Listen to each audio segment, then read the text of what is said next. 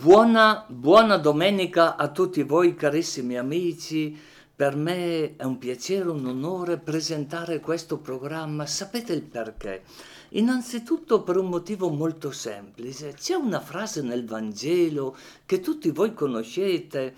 Se non diventerete come bambini, non entrerete nel regno dei cieli. Chi non ricorda una frase così di Gesù?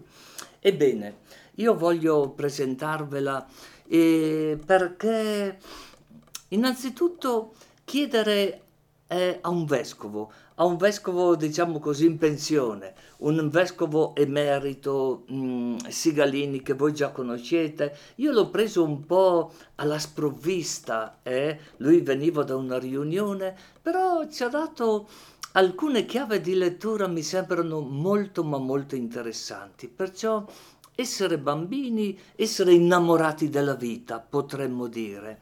E questo vale per tutti.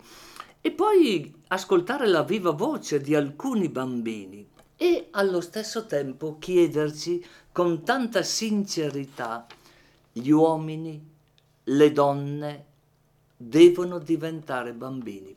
Eh, trent'anni fa una cantante molto famosa, Mia Martini, proprio 30 anni fa, eh, si era esibita con quel canto, eh, ricordate, un po' con un titolo triste, non l'aveva scritto lei per la verità, eh, dove diceva che gli uomini non cambiano mai.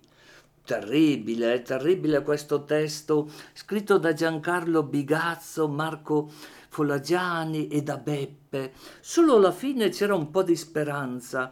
Eh, gli uomini che cambiano sono quelli innamorati, innamorati come te.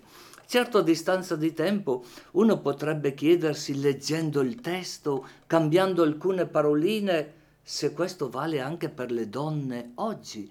Per questo che mi sembrava opportuno ricordare quella frase di Gesù se non diventerete come bambini, non entrerete nel regno dei cieli. Però ricordiamo, ricordiamo mh, mm, alcune parole così penetranti, così sconvolgenti. Sono stata anch'io bambina, di mio padre innamorata, per lui sbaglio sempre e sono la sua figlia sgangherata, guardate che aggettivo. Ho provato a conquistarlo, e non ci sono mai riuscita e ho lottato per cambiarlo, ci vorrebbe un'altra vita. La pazienza delle donne incomincia a quell'età, quando nascono in famiglia quelle mezze ostilità. Però andiamo, andiamo a ascoltare quello che prima vi ho detto e una bellissima una bellissima intervista alla direttrice della scuola di vita familiare di Concesio, la signora Giovanna. Purtroppo arrivo un po' tardi perché ho avuto da fare in questo tempo. Comunque rispondo a quanto tu mi chiedi. Questa frase è sostanzialmente dentro quel discorso che Gesù fa, questa frase se non diventerete come bambini, dove mette il bambino al centro, insomma, il Signore, è dentro il discorso che Gesù fa eh, quando comincia a dire che tipo di comunità si crea con il Vangelo, cioè con questa nuova notizia che io vi do. Siamo fedelissimi all'Antico Testamento perché è la parola di Dio, però quello andava bene dentro un contesto culturale e un contesto sociale. Oggi sono venuto io in persona ad annunciarvi che Dio è un papà, a dirvi la buona novella, l'ultima che Dio ha inventato per avervi, eh, per convincervi che bisogna cambiare vita. Allora comincia a dire le qualità di questo regno. E la prima è che i bambini sono i migliori dentro nel regno di Dio. Io quando predicavo ai bambini dicevo, ma ragazzi, sapete che il Signore vi mette al centro, dice a tutti noi che dobbiamo diventare come voi. Ma sarà vero? Ma voi siete la fine del mondo, ma voi siete buonissimi, non fate mai nessun dispetto. E lì vedevo che dicevano, no, non è vero, ma non disobbedite mai alla mamma, no, non è vero, non dite mai delle parolacce, sì, diciamo anche quelle, eccetera. Allora dico, ma perché allora Gesù dice che dobbiamo diventare come voi?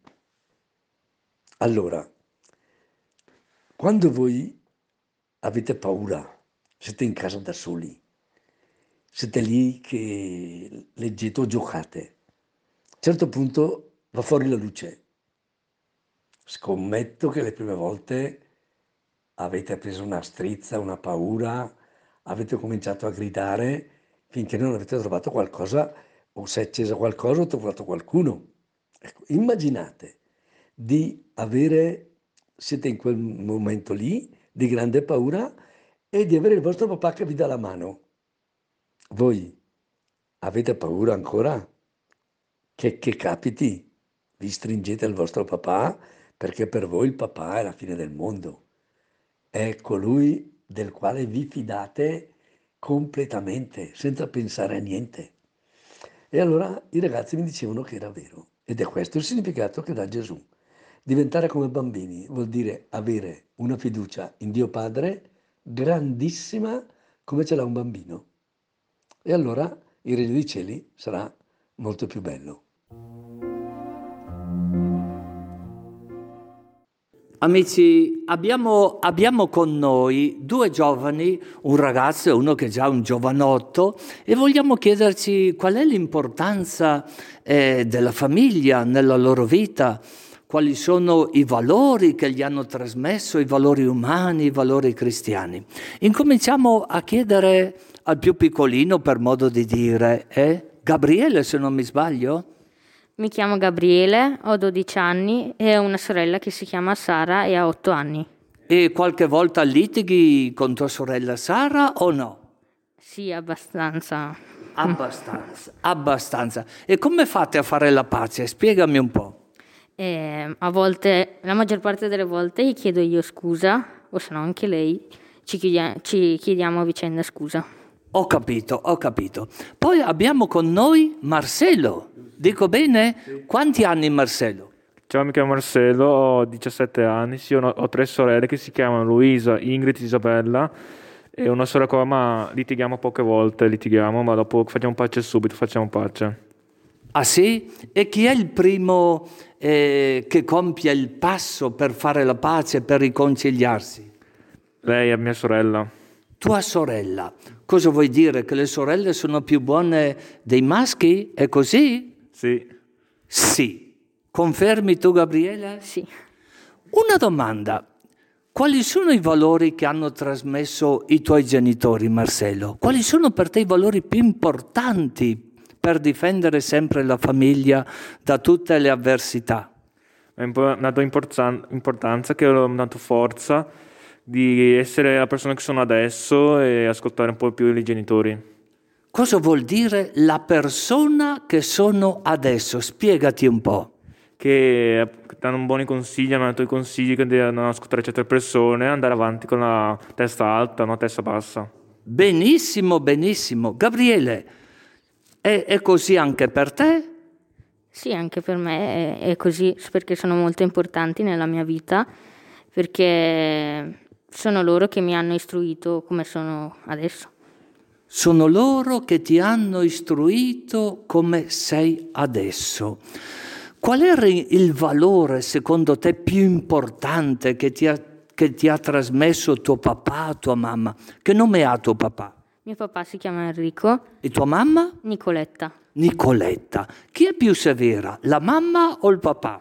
Eh, a volte la mamma. La mamma. E perché secondo te la mamma è più severa del papà? Perché? Mm, perché eh, prima di tutto ci vediamo molte più ore al giorno perché mio papà ha il lavoro e è quella che vedo di più, insomma. Vede di più. Lo stesso capita con te, Marcello. Come si chiama tua mamma? No, si chiama Raffaella, mio papà si chiama Fabio e si chiama, più se, la più severa è sempre la mamma più severa. Ma in che senso severa? Nel senso che è cattiva o è più esigente? Più esigente. perché c'è gente da tipo quando non fai qualcosa dice subito fare qualcosa, qualcosa che non, vuoi, non voglia di farlo. Ho capito. E vi sentireste di mandare un saluto a tutti gli amici che ci stanno ascoltando in questo momento, magari a degli altri ragazzi o giovanotti come te, Marcello, che magari non pensano proprio tutte quelle cose belle che voi avete detto. Cosa gli direste? che è la famiglia più importante di qualsiasi persona, anche della, anche della ragazza, degli amici, è la famiglia più importante, prima, prima di tutto. La famiglia viene prima di tutto. Gabriele? Io avrei detto la stessa cosa, come ha detto Marcelo, che la famiglia viene prima degli amici. La famiglia viene prima degli amici. Grazie infinite. Ah, di che paese siete voi? Zocco. Zocco? Io, anche io Zocco d'Erbusco. Bene, un saluto a tutto Zocco di Erbusco. Ciao ciao. Cari amici, oggi abbiamo il piacere di avere con noi la signora Giovanna di Concesio e ci vuole un po' raccontare eh, anche la sua esperienza, eh, diciamo così, eh, di azione nella scuola di vita familiare, no? E per questo la ringraziamo, la ringraziamo molto. Come è nata questa passione? Eh, io uso questo termine un po' antico, scuola di vita familiare, no? l'importanza eh, per le giovani generazioni di formarsi, di formarsi e formare delle famiglie autentiche. Eccomi, grazie, grazie per questo invito. Allora sì, mi presento, eh, vivo a Concesio, sono sposata da sette anni con Daniele e abbiamo due figli, due gemelli di cinque anni, due maschietti. Ehm, perché questo mio legame, questo mio amore, diciamo così, per le scuole di vita familiare? Anzitutto perché io stessa ho avuto l'opportunità di frequentare questo gruppo sin da ragazzina nella parrocchia di Sant'Andrea eh, nel mio paese e, mm, e, di uscire arricchita perché sicuramente eh, mi ha trasmesso molto, molti valori e mi ha aiutato anche un po' a superare la mia timidezza e mm, imparando così a condividere anche le mie esperienze con gli altri e, mm, e della scuola di vita familiare eh, ho sicuramente un ricordo bello, gioioso tuttora dei famosi convegni annuali che si tenevano e si tengono ogni anno in primavera, momento finale dell'anno in cui tutte le scuole di vita di Brescia e provincia si riuniscono e vivono una, due, tre giornate di condivisione di festa, di amicizia, eh, di gioia, di fede, di, così, di condivisione dei lavori fatti durante l'anno, ecco, in base un po' al tema mh, mm, dell'anno. Ehm, la scuola di vita familiare è, è promossa dall'Istituto Pro Famiglia di Brescia e mm, avevo un po' la strada spianata perché i miei genitori hanno sempre frequentato l'istituto Pro Famiglia e quindi ho avuto modo appunto di conoscere questa realtà e di eh, veramente apprezzarla come una strada possibile e bella per, per i nostri ragazzi, eh, perché oltre a un cammino di fede in parrocchia eh, unisce appunto tutta una formazione eh, che riguarda eh, la crescita della persona umana a 360 gradi e che si basa su, su quattro cardini che sono quelli della corporeità, che poi include anche tutto il discorso discorso affettività, sessualità, poi l'identità, il tema della relazione e il tema della scelta vocazionale. Certo, sono tematiche difficili e non è facilissimo trattarli con i nostri ragazzi, però se si hanno gli strumenti giusti, un po' di creatività e soprattutto se si riesce a stimolarli in modo... Mh, in modo così efficace e, e non, no, ovviamente come una, lezione frontale, ma eh, motivandoli, presentando anche eh, so, degli, dei, dei, momenti di gioco ludici, eh, si può veramente eh, far crescere il ragazzo la ragazza e comunque eh, trasmettergli alcune capacità, alcuni valori che si spera siano importanti per il loro futuro.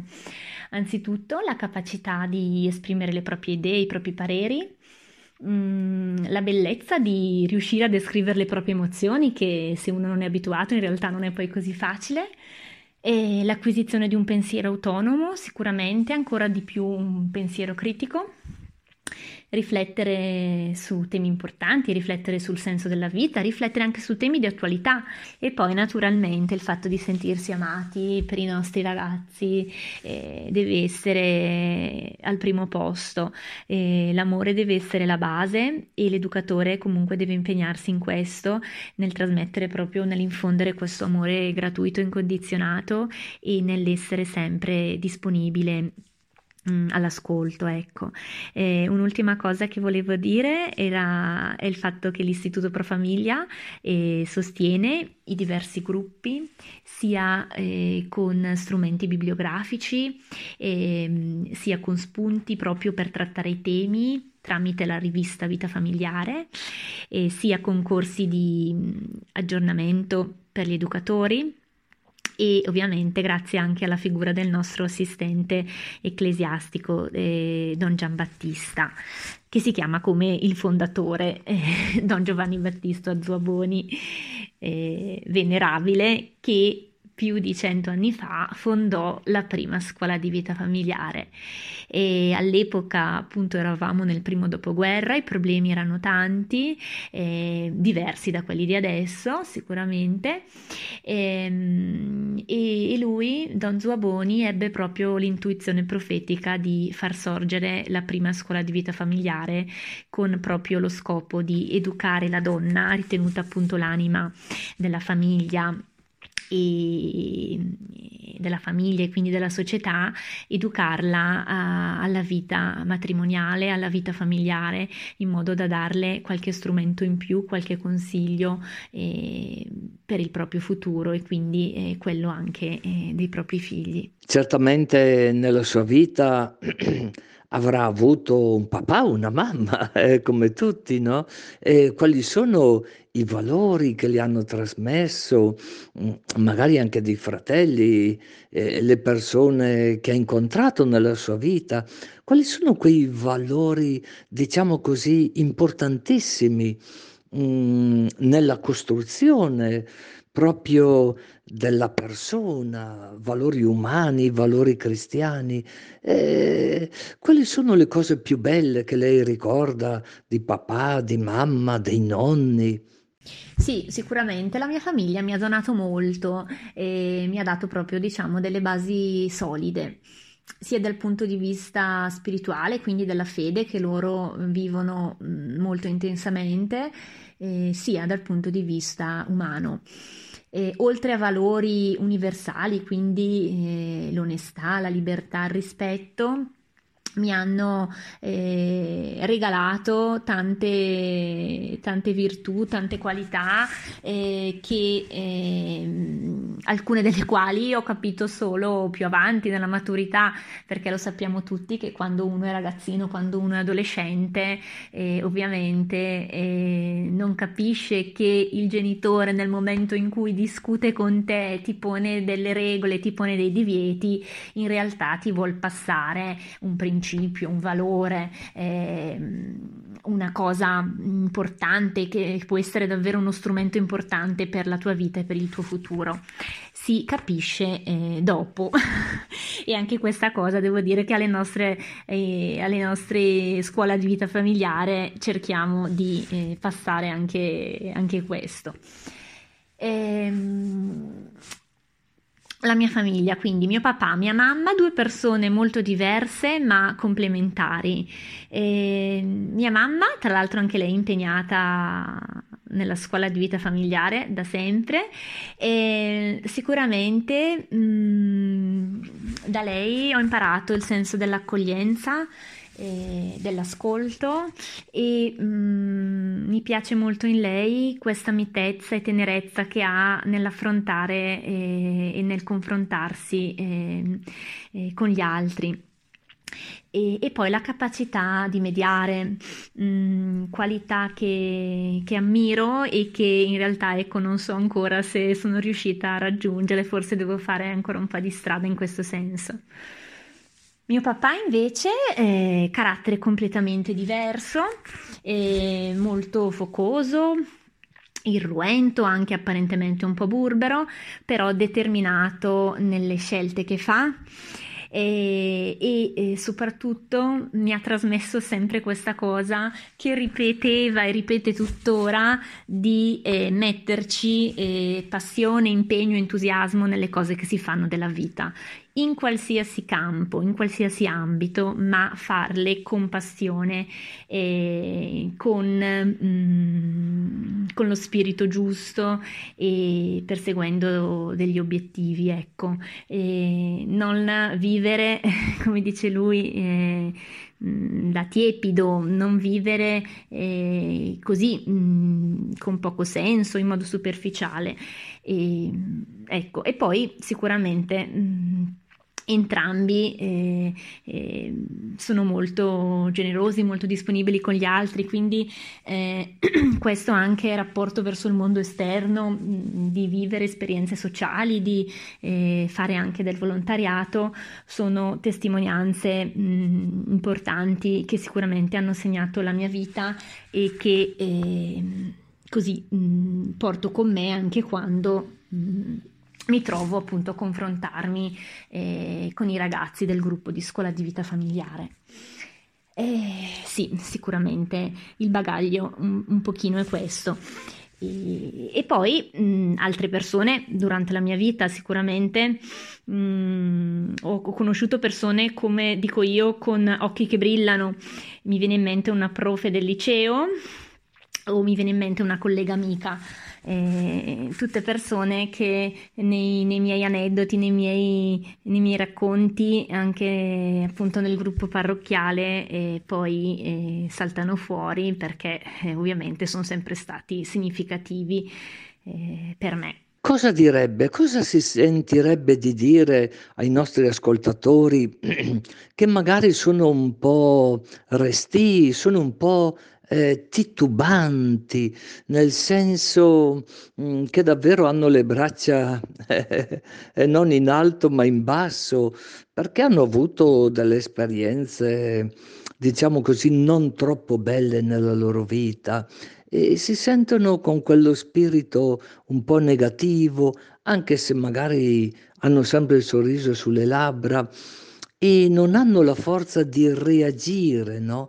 Per fortificare nel vero senso della parola mm, la propria famiglia, eh, nel dialogo con i propri figli, eh, persino con i propri nipoti, cosa si sentirebbe di dire? Mm, questa devo dire è una domanda difficile, eh, permettendo che non sono una psicologa della coppia, della famiglia, eh, posso parlare per la mia, diciamo così, poca esperienza che ho. Eh, posso dire che sicuramente è importante il dialogo, la comunicazione, se viene a mancare eh, c'è qualcosa che, che non funziona. E, e quindi va da sé che eh, siano importanti l'ascolto, il confronto, la comprensione, il perdono, cosa difficile da chiedere e da dare, però eh, in famiglia eh, penso sia davvero necessario. E, e, poi sì, sicuramente la fede, condividere la fede, condividere la preghiera.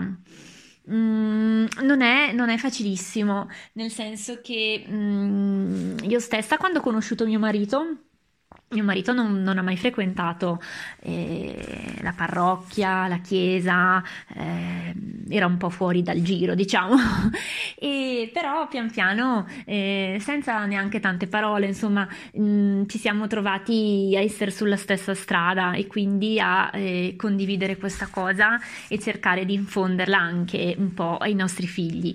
E, e sicuramente la preghiera in famiglia può aiutare, può mh, mm, rasserenare fare davvero, eh, perché si dà, ci si consegna un po', ci si dà quella fiducia, si dà quella fiducia a Dio eh, che mh, può davvero eh, migliorare mh, la propria vita. E, ehm, e, poi un'altra cosa che mi piace è cercare di affrontare un po' tutte le cose con un pizzico di ironia, nel senso eh, la, la, vita ci riserva tante difficoltà, tanti problemi, eh, però forse eh, ogni tanto cerchiamo di ehm, così viverla mh, mm, appunto con un pizzico di eh, ironia, magari sdrammatizzando su alcune cose, ecco, cercando di sdrammatizzare, non è facile. E, ehm, e poi e ritornando un po' invece al mondo ragazzi, quindi al mondo adolescenti, al mondo scuola di vita familiare, eh, mi vengono in mente eh, la categoria proprio dei giovani che adesso, eh, in più con questa pandemia, si trova veramente in difficoltà nel momento in cui davvero mh, l'amicizia con i pari, con i coetanei, il, il, mondo degli amici è la cosa per loro fondamentale, si trovano chiusi in casa, si trovano eh, chiusi nella loro camera. E quindi eh, è importante, mh, credo, passare un messaggio di positività, eh, soprattutto per loro, eh, perché eh, anche noi con, nostri, con, i nostri ragazzi abbiamo trattato questo tema e, e abbiamo cercato di eh, proporgli alcuni alcune idee, alcuni piccoli consigli. Uno di quelli potrebbe essere quello di focalizzarsi su 3-4 cose che ci rendono felici e che ci fanno ricordare eh, di quanto siamo fortunati. E quindi insomma fare quest- questa riflessione. E poi... Mh, mm, fissarsi degli obiettivi, anche piccoli, fissarsi degli obiettivi perché è importante averli per eh, così mh, mm, mantenere la testa alta, la, la direzione ben precisa.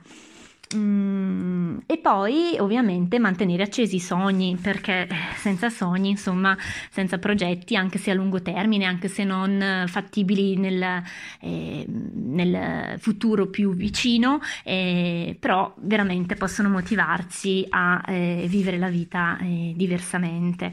Eh, grazie.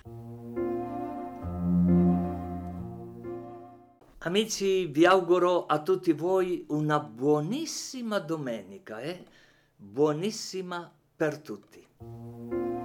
Care ascoltatrici e cari ascoltatori, buonasera. Continuando la nostra riflessione sull'amore, giungiamo a comprendere che l'amore ci appare senza limiti, senza se e senza ma, e per questa sua qualità divina può essere addirittura esteso allo straniero e al nemico. Amare chi è consanguineo è naturale. Amare l'altro per fare storia insieme è un bisogno. Amare gli amici, quelli che hanno affinità con noi, è pure facile. Ma amare chi è straniero o persino chi ci è nemico è quasi impossibile, lo dobbiamo ammettere. Eppure Gesù ci ha chiesto di arrivare all'amore per il nemico, per chi ci ha fatto del male, addirittura per chi ci perseguita, perché solo così si interrompe la spirale dell'odio e della violenza e si rende l'amore vittorioso. D'altronde Gesù ce l'ha insegnato perché così ha vissuto. Ma in questo amore che appare non naturale e quasi impossibile all'uomo, Gesù fa emergere anche lo straniero. Lo straniero, presenza di uno sconosciuto, di colui del quale posso avere paura, di chi è così diverso che non ne capisco la lingua, lo straniero va amato anche lui come noi stessi, ma va anche guardato, perché pure lui ha qualcosa da insegnarci. Non è un caso che Gesù presenti come figura esemplare per i suoi discepoli uno straniero,